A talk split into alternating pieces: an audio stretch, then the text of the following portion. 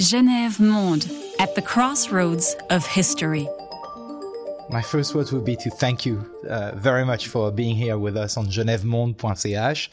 And uh, you served as Deputy Director General here at the ILO, then Executive Director from 1996, the whole stretch, to 2010. During your career, you dealt with many important labor questions, such as the international labor standards and fundamental principles and rights at work, multinational enterprises, the social and labor effects of globalization, uh, technological change, industrial relations, and the social and labor issues in countries in transition. Field actor and institutional memory of the ILO, you accepted our today's invitation to talk about child labor and children's rights. As you know, this year, 2023, we celebrate the centenary of uh, the Declaration of the Rights of the Child, uh, adopted by the International Union for Children's Relief in 1923. But we must not forget that the ILO, which was founded in 1919, laid the foundations for the international regulations of children's labor rights. For more than a century, child labor has been a lasting combat for the ILO. So today, global estimates from the International Labour Organization indicate that 160 million children aged 5 to 17 were engaged in child labor in 2021. They show an increase of 8.4 million children in child labor in four years. How do you feel about these figures? I feel bad about them. Uh, I'm not surprised. Uh, when uh, the pandemic uh, started, uh, when the COVID 19 pandemic started, so the ILO already warned that this might happen. And uh, one can clearly see the mechanism.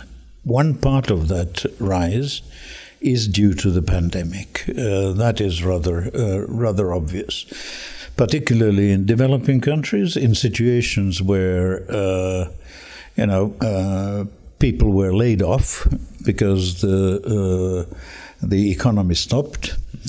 Uh, family uh, parents in the family stopped earning money. The kids were not necessarily going to school. In places, schools were closed uh, also uh, children uh, floated into working. And uh, uh we all, uh, in the ILO, so there were also evidence of that. That in many places this closed down also closed down labor inspectorate, which was supposed to keep an eye on working conditions. So right from the beginning, it was clear that there was going to be a problem uh, as as long as this uh, this pandemic uh, lasts. The second thing is that uh, I have a feeling that uh, you know after a number of years, uh, two or three decades of rather successfully keeping the issue up, there has been some kind of awareness and uh, in general, uh, crises, economic problems, others uh, tend to crowd uh, the issue of child labor uh, out. Now, whether there are then areas where child labor it, uh, itself has increased, uh, I suppose so. Um, but in any event, this was predictable. Uh, it is bad, and if it if we cannot get uh, that curve uh, down again, so uh, it has been a big failure for uh, the whole international system. GenèveMonde.ch You're listening to an interview with Kari Tapiola, former Deputy Director General at the ILO, about child labor the theme it's of course the abolition of child labor and how to tackle child labor that stays in, in societies, of course. Abolishing child labor was one of the basic aims of the ILO since 1919. Um, but when we look at the history of the ILO, this issue seems to have been addressed in successive waves and highlights the divergent interests of economic and political actors. Let us recall that the ILO is a specialized uh, tripartite agency of the UN, which brings together governments, employers, and workers. The interest of different actors must therefore be taken into consideration. Considering the current period, would you say that this problem is sufficiently taken into account at the international level? I think the problem has been realized, it has been taken into account, and it has been uh, recognized. Uh, now, of course, the ILO's uh, uh, method or way of looking at it was to establish a minimum age. And uh, uh, that minimum age is generally tied up with the time when, or the age when transition from compulsory education to work uh, should happen. So I think it's very important to see that this is really the uh, the the basic uh, issue: transition from education to work, and when and in which conditions uh, should this uh, uh, should this happen. The ILO, of course uh, has, due to its history in the 20s, 30s, and before decolonization, it has basically dealt with uh, relatively structured uh, labor markets and societies, and uh, uh, you know, the uh, predominantly ILO members were until the 1960s, uh, countries which we today call industrialist countries. Um, these are countries where you have uh, mechanisms and where you have uh, kind of ways to use these systems of education and the transition and uh, uh, and and so on. Uh, the situation is uh, very different uh, than when you have uh, a lot of countries which do not have the same level of of development and particularly the same level of institutions. And I do think that it generally has been understood that this link between child labor and uh, and education and institutions uh, is there, but uh, um, whether at this moment uh, everyone is ready to draw conclusions, uh, draw operative conclusions uh, from that is a little bit doubtful. Today, child labor is often considered uh, to be concentrated in export oriented economies, mainly in sweatshops that uh, subcontract for multinationals. We often think about the case of India, in particular in textile industry. But w- what is the situation in reality? Is child labor a problem only in developing countries? Well, first of all, just to answer your last question first, uh, child labor is a problem in all countries. There are forms of child labor, uh, unacceptable forms, uh, uh which uh, prevail in the most developed industrialized uh, countries also. So, child labor is not only a developing country problem, although it, for a long, long time, was seen to be one of those. Well, uh, and then this ties to what you ask about uh, uh, about export-oriented uh, economies. Uh, in uh, the majority of the countries where you have child labor problems, child labor issues, so that child labor had been going on for heaven knows how long, mm. for a very long time but it was not visible to the outsiders in the same way as it started to be when you started having consumer products which were uh, produced, which were made by children, and which entered then uh, the consumer uh, market, uh, either carpets or clothes or clothing or textiles or so on. And that took place uh, essentially once globalization set in. So that was when the consumers and uh, the workers outside these countries realized that you are actually having uh, relatively low, low priced uh, products uh, coming into the market which are made uh, by children. That uh, was the basic reaction in the early 90s, which led into led into action. So uh, I mean, the amount of child labor in export industries is smaller than child labor elsewhere. It became visible when, uh, say, in uh, in the late 1980s, early 1990s, if you were looking around in New York City, well, clothing was very very obvious. All of those clothes were or majority of those clothes were made in the developing world. Um, and this is where you started having serious concerns that uh, there was child labor involved in making this cheap uh, production.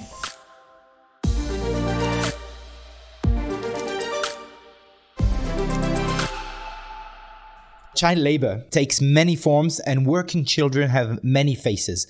Could you tell us what we are talking about when we talk about child labor? We are talking about a whole s- series of, of things. We're talking about, uh, well, when we're talking about children who work, we are talking also about work which is uh, entirely permitted. Uh, even, uh, I mean, as of 12, uh, if it is a question of light work in uh, uh, a developing country. The uh, conventions, Convention number 138, the overall minimum age convention, so has some exceptions for uh, performers and you know children uh, in uh, artistic performances and uh, and others. And uh, there used to be a great misunderstanding that uh, the young boys who were distributing newspapers early in the morning should not actually uh, have been doing it, but and that that was child labor but it was not.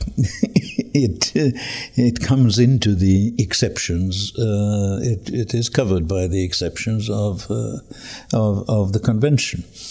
So there is an area where children work quite legitimately, but of course that all has to be well regulated and limited. Then you have uh, uh areas where children are forced to work, uh, either uh, for economic necessity or simply they are put into position, bondage, or uh, almost slave like uh, conditions. Uh, much of that is uh, agriculture. the other area is construction. there are there's a lot of uh, been a lot of child labour in brick kilns and uh, and so on. Um, then there's uh, child labour in uh, factories. Um, I mean, plantations. Uh, uh, there's more than than there's in factories.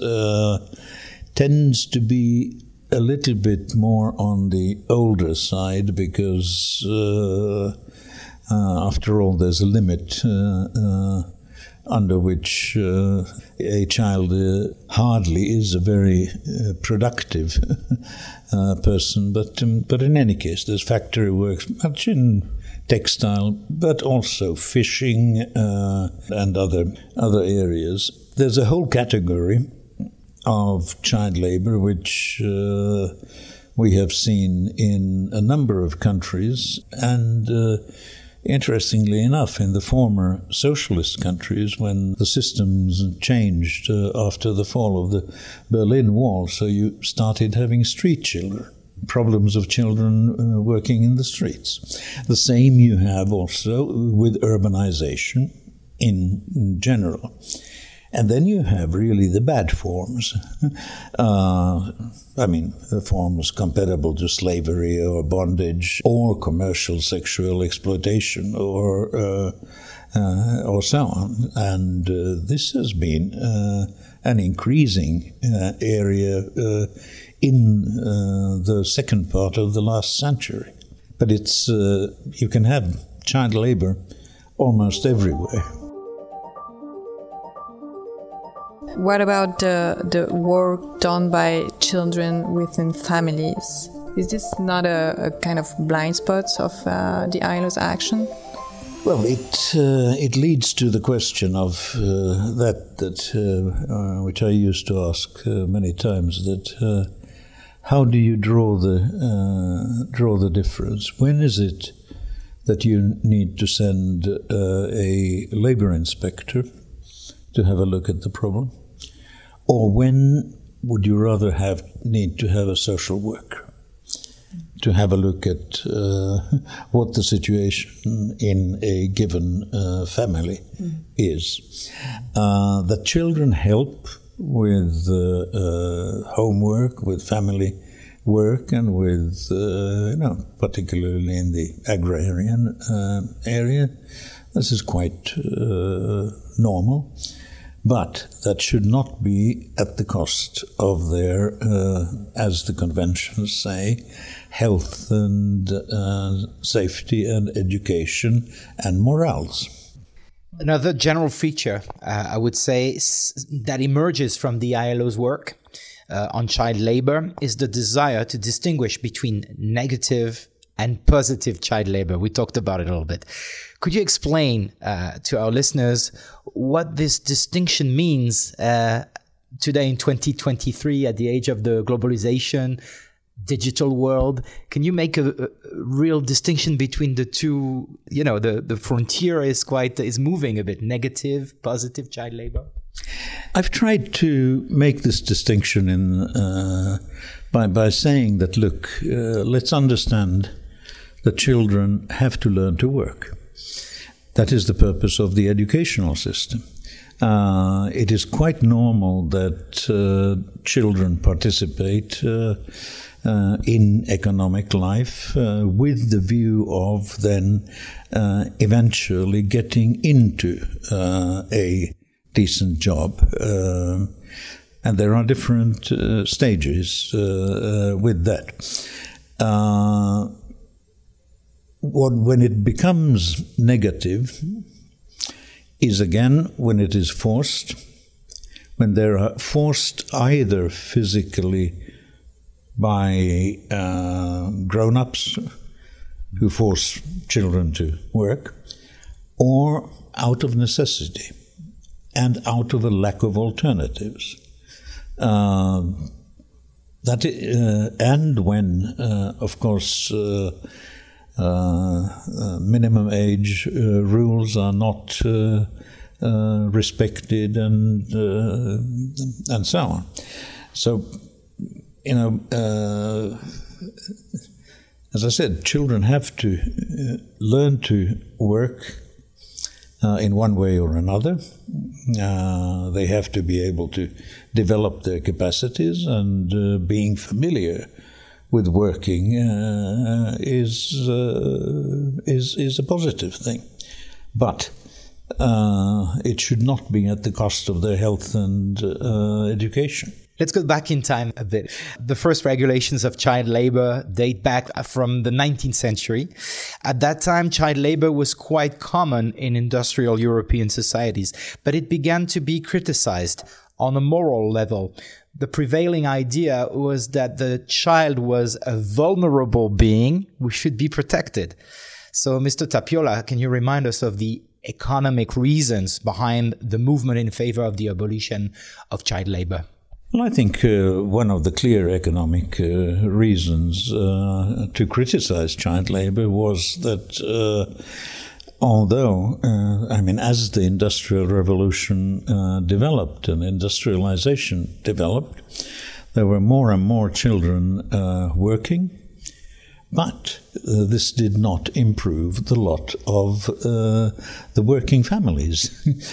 it actually uh, was not, it may have been economically beneficial for a certain time for uh, the, you know, those, those who were using child labor, but it was not beneficial for the families in the longer run, and it did not uh, improve uh, the wealth of the nation.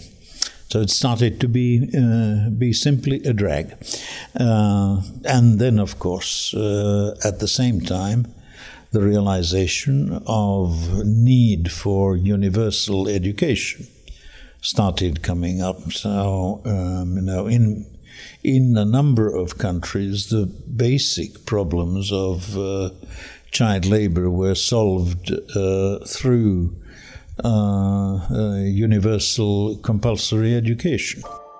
You're listening to an interview with Kari Tapiola, former Deputy Director General at the ILO, about child labor. Genève Monde.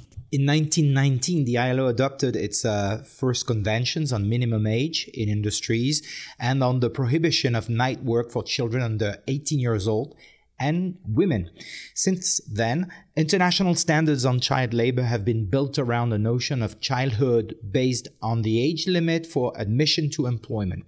This has been the dominant approach at the ILO, but why this choice of age limits and is this age limit, which is set at 15 years uh, by the ILO Convention 138 of 1973, universally accepted? Well, it was actually fairly unanimously accepted when the convention was uh, was adopted in 1973. Uh, that convention was preceded by ten uh, sectoral uh, conventions, starting with the first convention in 1919 uh, on minimum age uh, in in industry. Um, in those 10 conventions, so most of them uh, had a minimum age of 40. Um, some of them in the heart, uh, I mean, like the maritime uh, area or, or, or, so on, uh, already had the age of 50. when the convention was adopted, so uh, there was a very difficult discussion on whether the minimum age should be 15 or 14. Uh, the employers uh, and the developing countries uh, quite simply were uh, explaining that uh, um, it should be left at 14. Uh, the developing countries' main argument was that educational systems do not reach further than 14. Uh, and so if you prohibit uh, work at the time when your education ends, uh, but before you have either uh, work or, uh, or uh, further education available, so then you have people, you have uh, young people who actually don't know what to do, and it's, it's socially uh, problematic. The workers uh, and I'd say the industrialized countries in in general were in favor of 15 and did not want to have exceptions. Uh, the compromise, uh, typical ILO compromise, was that the age was set at 15. But the convention allows for countries uh, which uh, are not yet at a stage of development where they can uh, can uh, kind of reasonably implement a minimum age of uh, 15, so they can declare a minimum age of 14. GeneveMonde.ch In 1973, the ILO adopted the Convention on Minimum Age Admission uh, to Employment. We call it the, the Convention 138. In 1973, you were 27 years old and you had just joined the Confederation of Finnish Trade Unions. You attended your first international labor conference at the ILO as a workers' delegate of Finland in 1974. Did you follow ILO's work on this convention on minimum age, or do you recall uh, what was the position of the European uh, trade unions on this issue? Yes, well, uh, it wasn't something which was discussed very much actually. But those who were involved, uh, they were from the workers' side. They were very strongly uh, in favor of uh, a higher uh, minimum age and no exceptions uh, and so on. I think that the European trade union position in the 1970s uh, on this issue was basically that this is not so much a European problem, this is a developing country problem.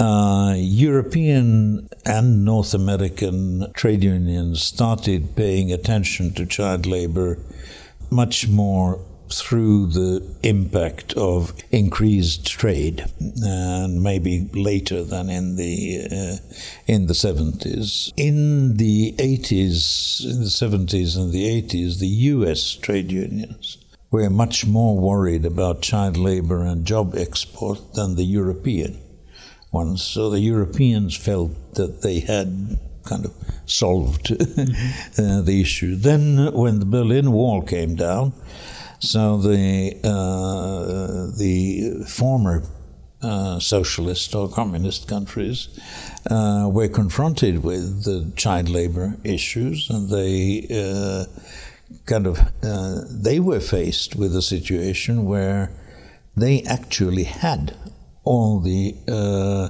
educational institutions that you need. Mm-hmm.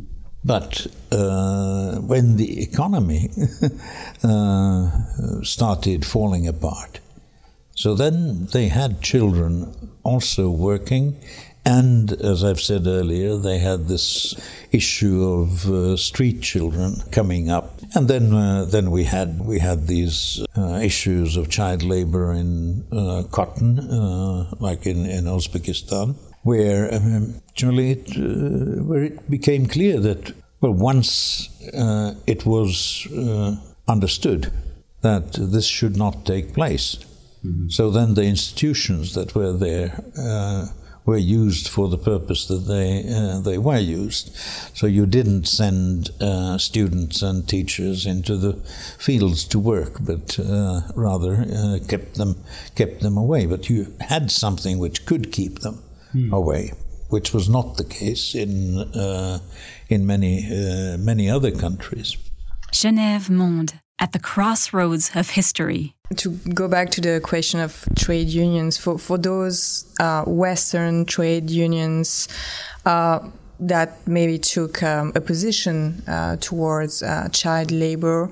How this question of child labor was framed by trade union? Was it only the the fear of social dumping, or did they really take into account the children's rights? Well, social dumping or the fear of social dumping was where the union started feeling it. so you know, this is when uh, this is when they uh, they reacted, um, and this is uh, why uh, you started having this new discussion on on child labour in the early 90s. Before that, of course, uh, historically unions were against child labour. They were, did not want to see child labour. Uh, they didn't they didn't want to see it at home. Uh, they didn't want to see it in imports, but uh, it was not there in imports uh, uh before that. Mm. I remember attending an ICFTU mm-hmm. Congress in New Delhi.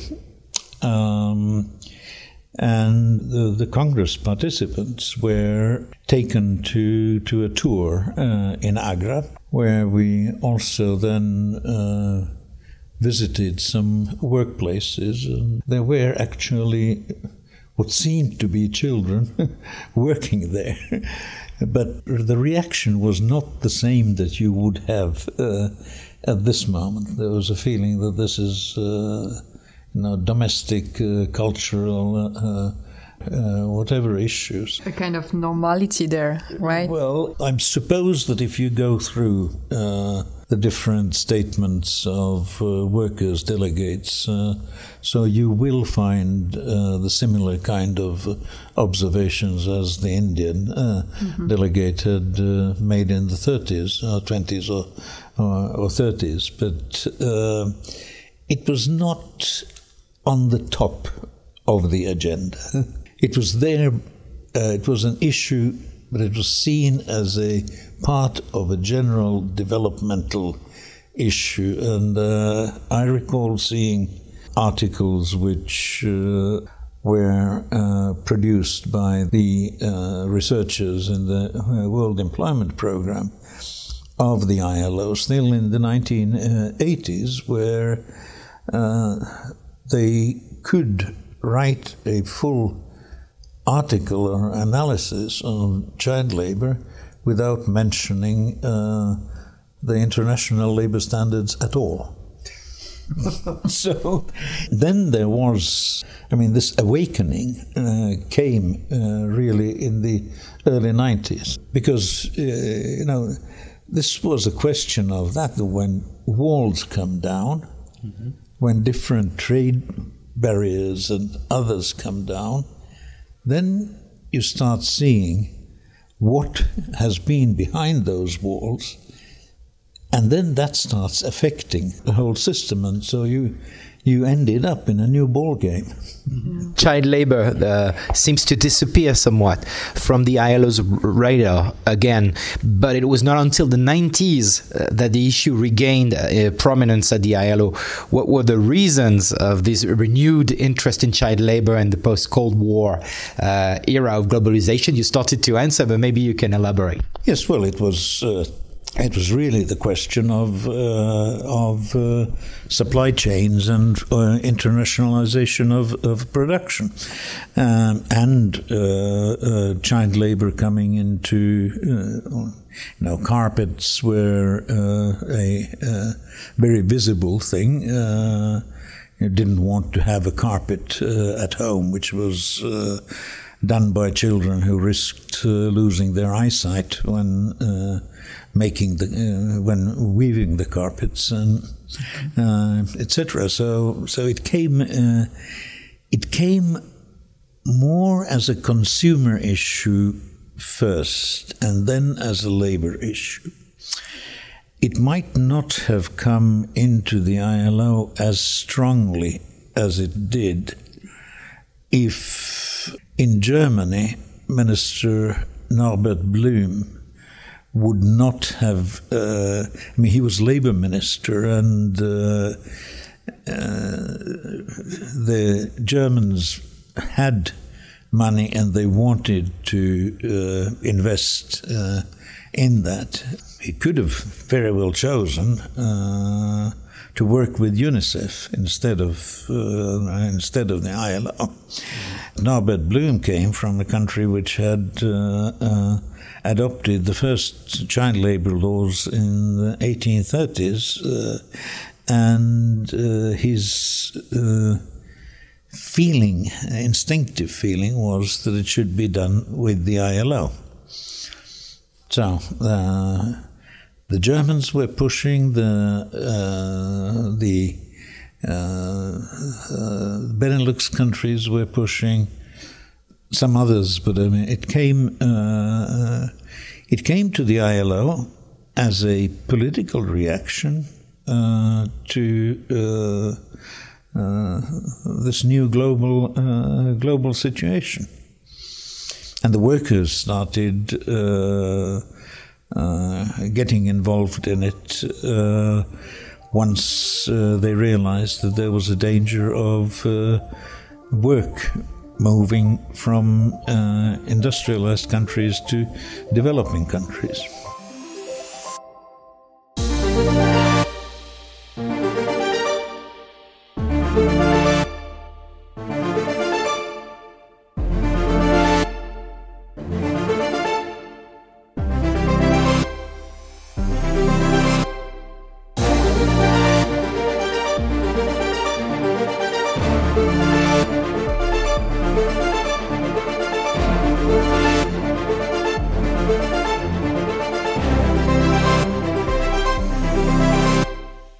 You're listening to an interview with Kari Tapiola, former Deputy Director General at the ILO, about child labor.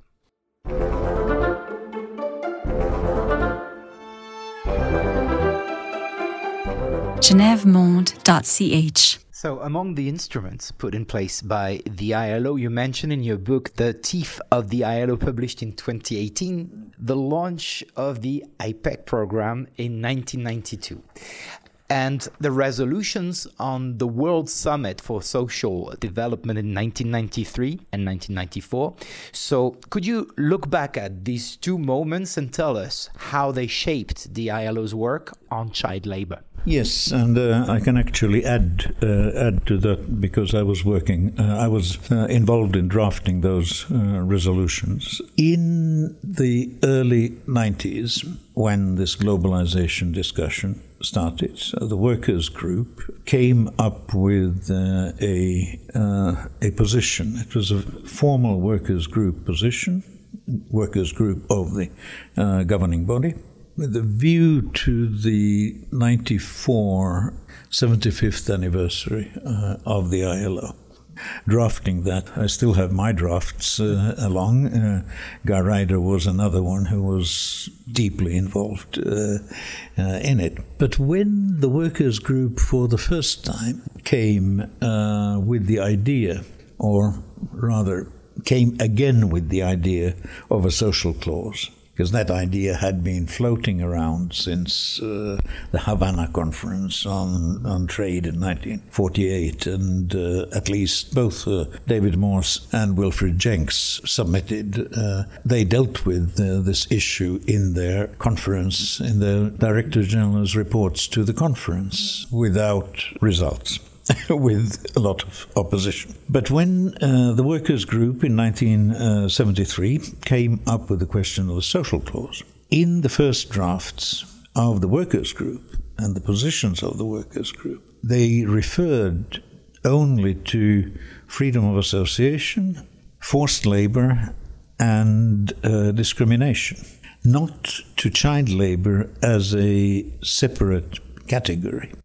So it was not in the original workers' group uh, proposals. Uh, it came essentially from the Western industrialized countries, who said that uh, in the discussion on core labor standards and what should the core labor standards be, so they insisted on including child labor into that. The employers were also, for them, it was easier to deal with the issue if uh, child labor was involved. So by the time, I mean, first of all, you had IPEC, Mm-hmm. which had started being functional as of uh, 1992. It, uh, it, was controversial in this house. Why? I'll explain in a moment, but I mean, it, it was controversial, but it had started working. It had started working because, uh, again, because this is the ILO. It's one of those ILO things. The IPEC program had a steering committee. That's what a proper program uh, should have.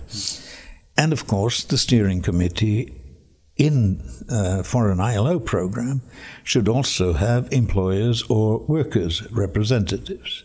I happened to sit on one of these uh, early meetings of the steering committee as a workers uh, member, but I, I remember that the dilemma of the whole issue was very difficult for the uh, for the workers because IPEC was about technical cooperation, and technical cooperation, by definition, is something which does not change things from one day to another. A law can be changed. You decide a law, the parliament sets a date, and then as of that date, the law is changed. But the reality on the ground is not changed. So the workers were worried that uh, by accepting this IPEC approach, which was uh, to use technical cooperation for something which for them was essentially implementation of international labor standards, they would also accept a gradual process and accept situations where for a certain period of time you would tolerate uh, child labor. And so this was the reason for the skepticism of the workers. But then the workers started looking at the program and realizing that, well, uh, you know, if there is participation by the workers, actually the workers will have a say on that, and then they can push for uh, improving the standards because the workers were not satisfied that 138 was uh, strong enough. It was, in a way, then a beginning, also from the workers' side, to think about further standards which on child labor which would be more to the point and stronger than uh, 138 but the workers accepted this for the developing countries. Problem was Genève Monde within all that attention on child labor that you had, the uh, uh, developing countries were afraid that if they agree to work with the ILO, very prominently and agree that this is uh, a problem that we have, in a way, recognize openly the problem. So they would be subjected to uh, sanctions and uh, boycotts and, and, so on. But then, once the program started, they realized that, uh, now, in a way, accepting to work on a problem uh, shielded them, it uh, guarded them from sanctions. It was a sign that they are doing something, so they could say, Come on, don't uh, slap more sanctions on us. Uh, help us. we'll try to solve this issue. Mm-hmm. In a way, this uh, kind of uh, understanding of technical cooperation and uh, still the standards uh, aspect was there. And that then led into uh, the fact that uh, the Copenhagen Social Summit, World Summit for Social Development in 19, in March 1995, uh, identified child labor uh, as one of the four categories of what then later we called fundamental principles and rights at work. But without the IPEC uh, experience, we would not have uh, have got there. I remember a meeting uh, of uh, was invited to a meeting of uh, of industrialists and uh, and employers in, in London in 1996 or 97, where I explained what is in 138 and then explained also the logic of the workers for a social clause or for a linkage with trade. And the reaction that I got was that, well, if the social clause is only about child labor, we don't have a problem with it. if that is what it is, it's uh, it's it's not a problem. When you mention the resolutions of uh, 1993 and 94, which were resolutions which the workers' group was uh, strongly pushing for, the workers' group would have hoped actually way that the UN summit would have taken place in the ILO, or mm. that the ILO would have been more involved in it. And uh, uh, then the fact that uh, Ambassador Juan Somavia was ready to work with the ILO and the workers' group, so uh, helped in that. The two resolutions, they tried to make sure that the summit would address this social clause issue.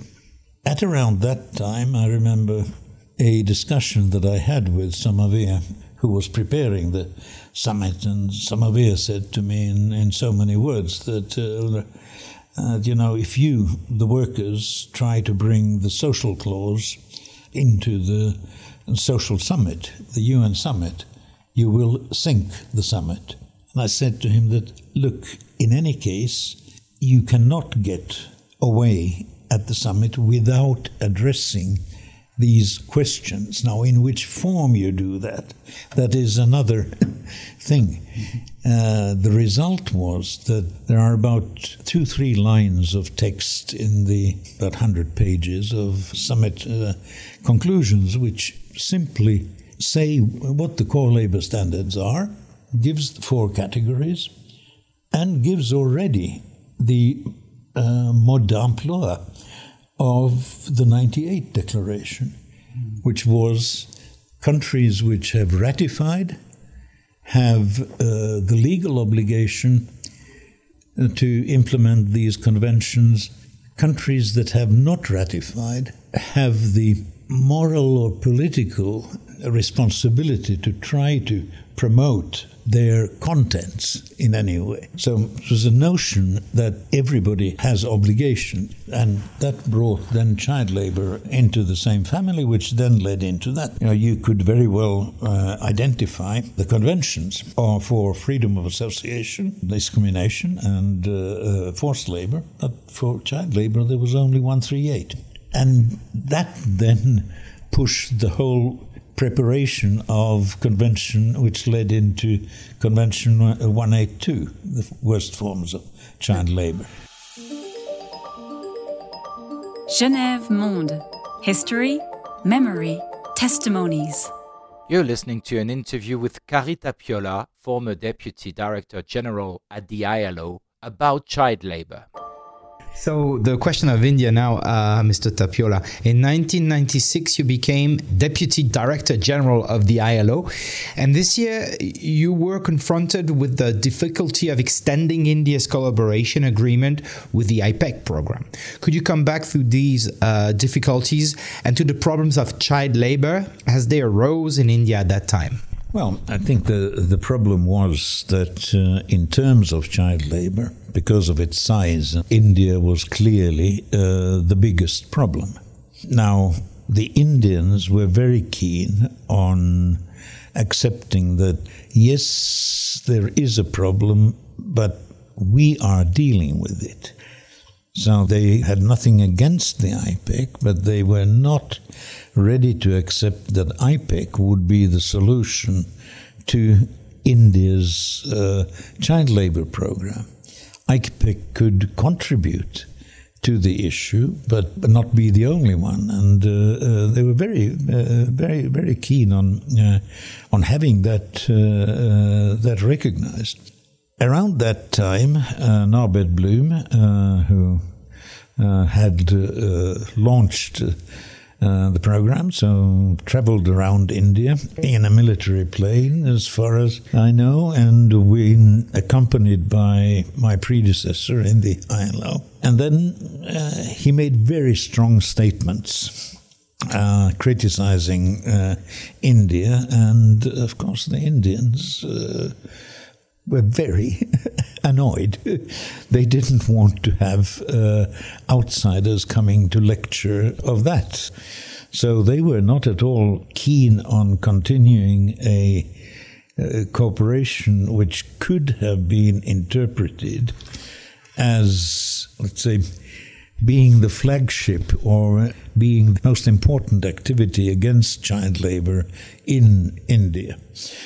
So eventually we negotiated with the Indians. Uh, I made a trip to uh, the Child Labour Institute of India outside New Delhi and uh, got a long lecture on everything that the Indians were doing, both which, of course, uh, numerically in a country of the size of India was quite uh, quite remarkable. So we found a formulation that uh, which explained that the IPEC program, uh, that there was synergy between the IPEC program and the Indian national program and recognized, uh, in a way, the position of uh, the Indian uh, program.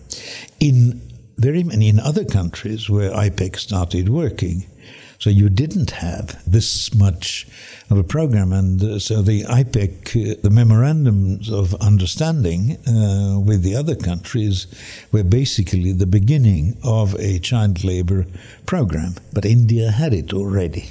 genevemonde.ch. So we're going to listen to your words on the, the 1999 uh, adoption of the worst forms of child labor convention which is called the Convention 182, right? Uh, this convention aims to prohibit and eliminate the worst forms of child labor. So, what are the major uh, improvements made possible by this convention?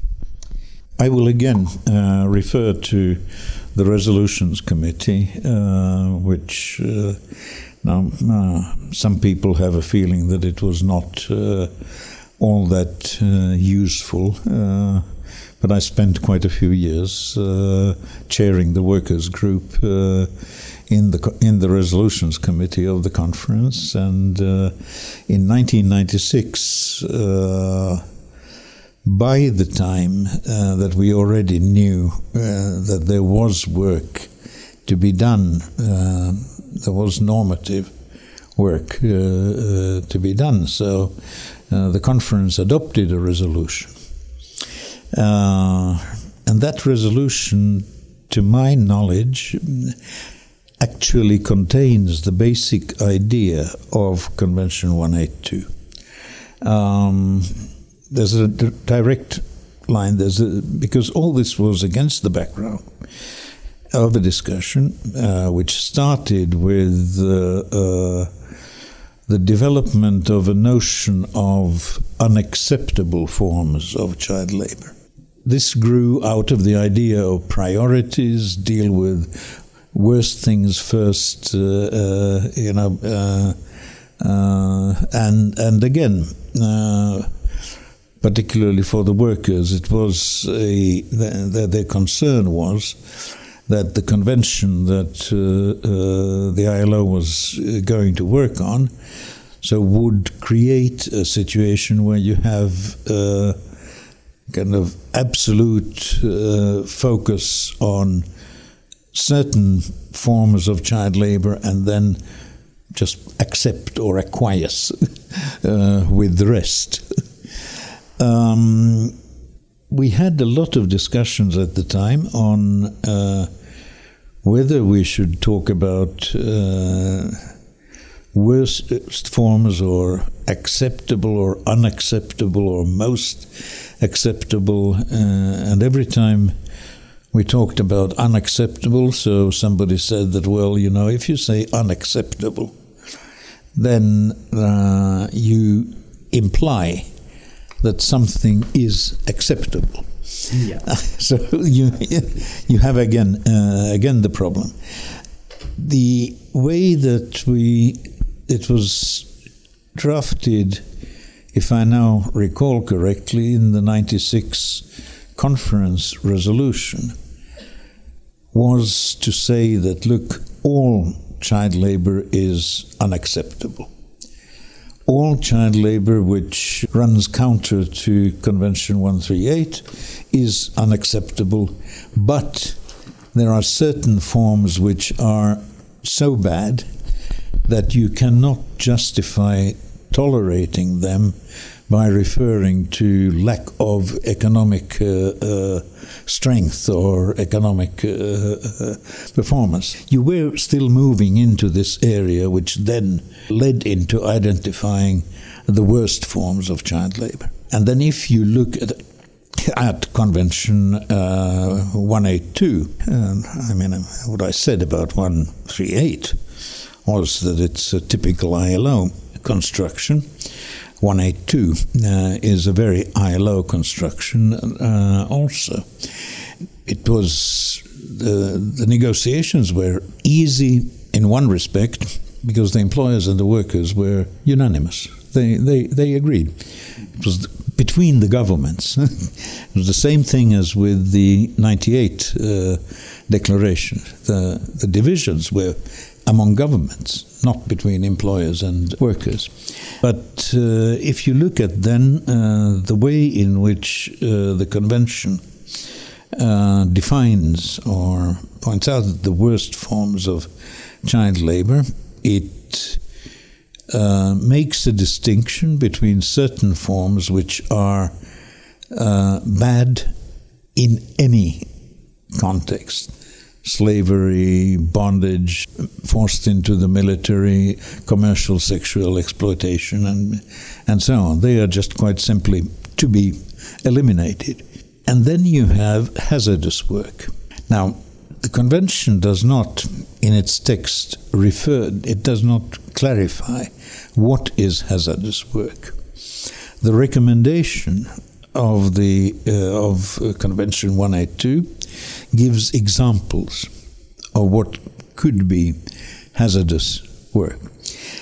But what the convention says is that these should be negotiated nationally with the employers and the workers. So again, like with uh, 138, the employers and the workers had a say on what uh, is hazardous work. Hmm. Genève Monde. There are differences in the way that countries that have adopted 182 interpret uh, uh, hazardous work. I mentioned Uzbekistan, mm-hmm. where actually Uzbekistan itself had made the decision that cotton picking should be hazardous work.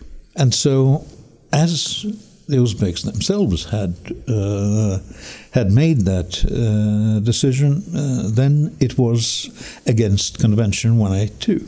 To my knowledge, the United States has not uh, accepted that uh, cotton picking would be hazardous work.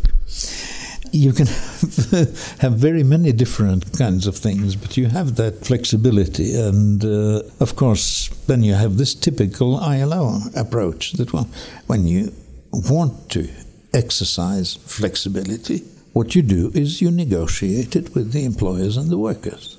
There's a parallel between forced labor and child labor. Uh, in a way, uh, for a long time, uh, I think we tended to see in the ILO uh, child labor as a form, uh, as a kind of sub section or sub area of uh, forced labor. But uh, when you look at the process, uh, when you look at uh, the arguments made uh, in the uh, debate on forced labor in 1929 1930, when the result was Convention 29, uh, and really the big, the very most important element in 29 was that it was a convention, it became a convention on the abolition of forced labor. Uh, for the major uh, colonial nations, uh, or employers also, it had more been a question of regulating forced labor, which is not abolition. Mm. Now, if you look at who were the people who were doing the arguing in the committee discussions, you have particularly the workers' group, but within the workers' group, you have worker representatives uh, from the colonies.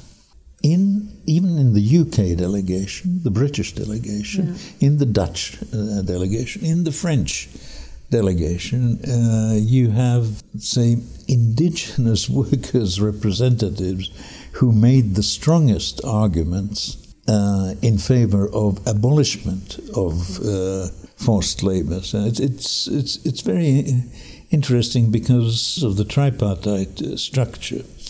This section of, of workers, workers who were directly uh, concerned, uh, I mean, Dutch uh, yeah, from the. Yeah. Yes.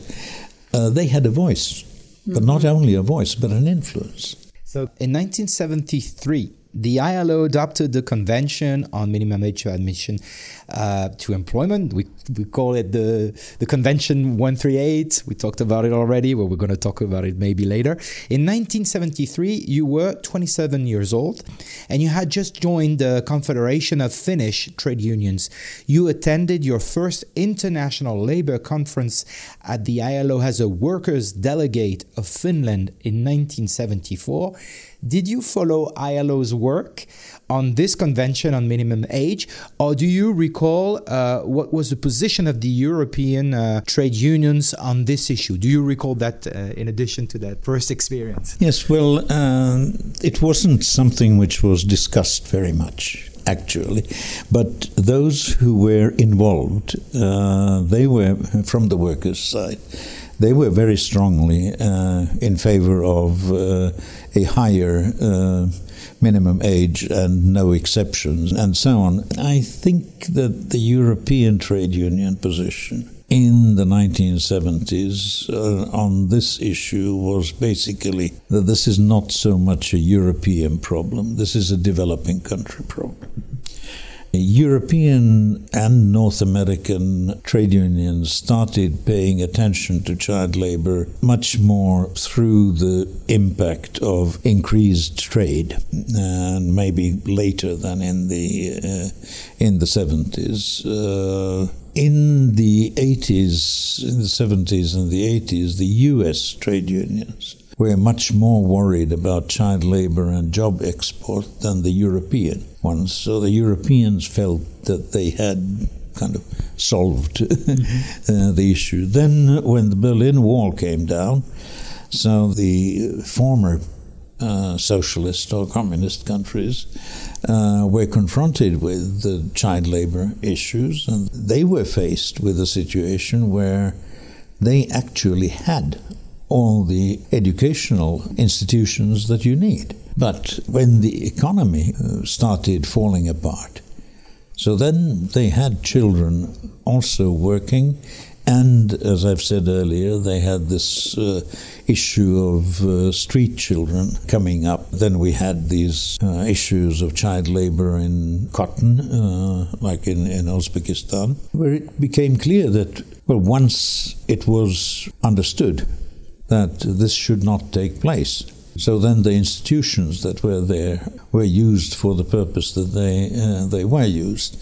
So you didn't send students and teachers into the fields to work, but uh, rather uh, kept them away. But you had something which could keep them hmm. away, which was not the case in many other countries. Genève Monde. Bringing us back to the 1980s several children's organizations emerged in Latin America and Asia, uh, demanding the right of children to work. In 1996, an international movement was formed in Kundapur. This movement of working children uh, demands the right to decent work. In the last decades, has the ILO taken better account of the point of view of the children? I think it was uh, it was uh, a real point we made that you have to listen to the to the children uh, also.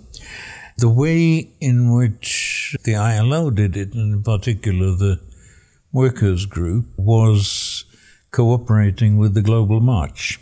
And the Global March had, uh, I mean, it was also representing children. In, I think, the first discussion of a global report on child labor in uh, 2003, there is a child who is not named but who also participates in the debate and makes the, the, points. And I think there was a very uh, important group of activists there who were former uh, child soldiers.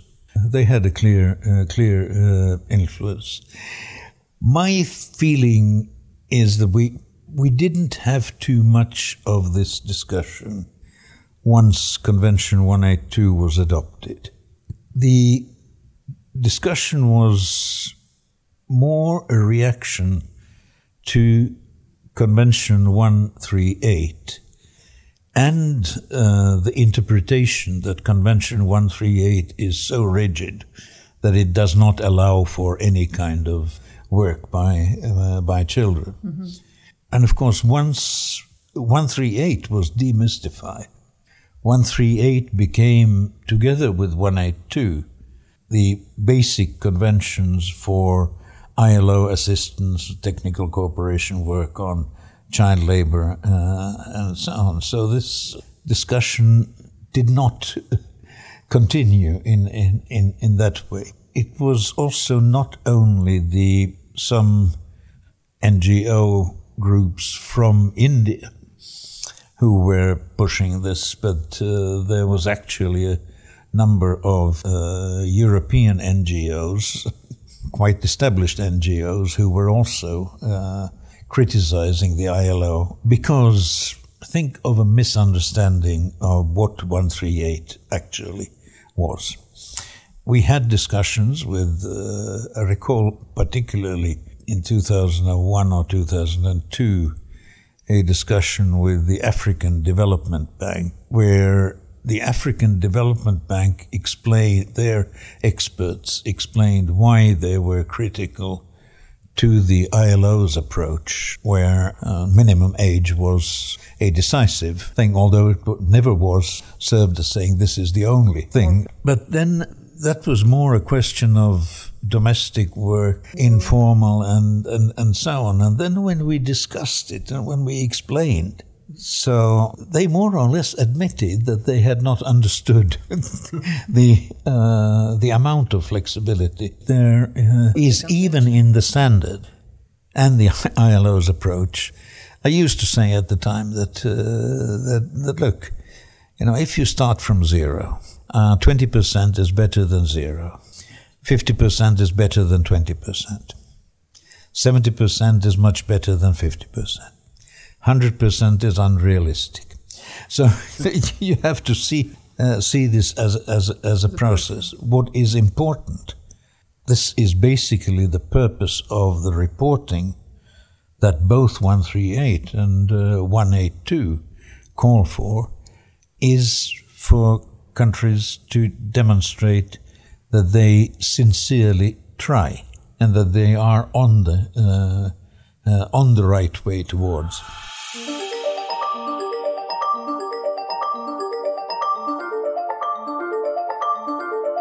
You're listening to an interview with Kari Tapiola, former Deputy Director General at the ILO, about child labor. So before I ask a more personal question uh, about Finland, your origins, maybe your conscience of uh, defending those workers back in the country, but also as an ILO uh, executive. I want to conclude on that topic of the child labor question uh, about the main challenges that the ILO is going to face in the next years, according to what you see in the world today. Well, uh, on child labour, I think the the main concern is is is really to uh, to get back to a recognition that the problem is there. It remains there. It has. It is. It risks getting worse. It does not have to get worse. We have uh, the solutions uh, basically either education or social expenditure, family support, and uh, and and so on. GeneveMonde.ch It's, it's basically to realize that the way to work out of poverty is not uh, by making the children uh, work because, uh, or by using forced labor because these are uh, usually the least productive jobs. Uh, their economic benefits are, are, are doubtful. But I think there would be uh, a good point to just, I mean, in this very politicized world, to try to get through the message that uh, something that has been an achievement uh, since the 1990s is at risk. Um, I do not know. I would like to know what the experience of Brazil is at uh, this moment after four years of the previous uh, regime and uh, looking at the crises in the world. So there are many places where you can understand that child labor is not the problem number one. But uh, the danger is that it um, falls off the radar. More generally, as for the ILO, I would say that we don't have to invent anything new everything that you need in terms of labor, in terms of social development, and, and, and so on. Uh, uh, we've covered them. Uh, the standards uh, cover them. ILO work covers it. What we need to do is to implement and find the way of getting the political acceptance to implementing. The sentiments of governments throughout the world that they are sovereign and they decide are very, very strong. And uh, I think this is one of the really biggest challenges for the multilateral system as a whole, but particularly for you know, either social affairs, labor, or health issues. Genève Monde. Thank you so much because it was a very rich uh, discussion and uh, very um, very interesting actually. Um, I have a question for you as a um, as a child. Uh, were you in a in a, an environment in Finland where your family, uh, parents, grandparents, uh, uh, were bringing you all those? Um, informations about how it should be to be a worker, how it should be to be a good citizen, how how we should be to be a good father. I don't know. I don't know. I think I uh, I think I got I got the information that uh, that uh, that I needed, and uh, you know, come from a family which has uh, had both uh, working class, middle class, and and so I I have benefited from from all of that. The way that I learned about age regulations the first time was when I had a summer job in a factory, and uh, I went there with a friend of mine, a classmate of mine uh, uh, our fathers had uh, arranged for us to have that uh, that summer job. It was a pulp factory, but we couldn't work together because he was uh, older than I was. We were told that uh, no, according to minimum age regulations, uh, you know, in this pro- in this process, this fellow can work on it but you are too young, so you have to go. And then I was sitting there uh, putting numbers on uh, pulp, on big bales of pulp, uh, eight hours a day. For a good but at least I, I understood that uh, there are minimum age regulations. and for a good paycheck? I think any, any little bit of money was rather good. Thank you so much for everything. Okay, thanks. Thank you.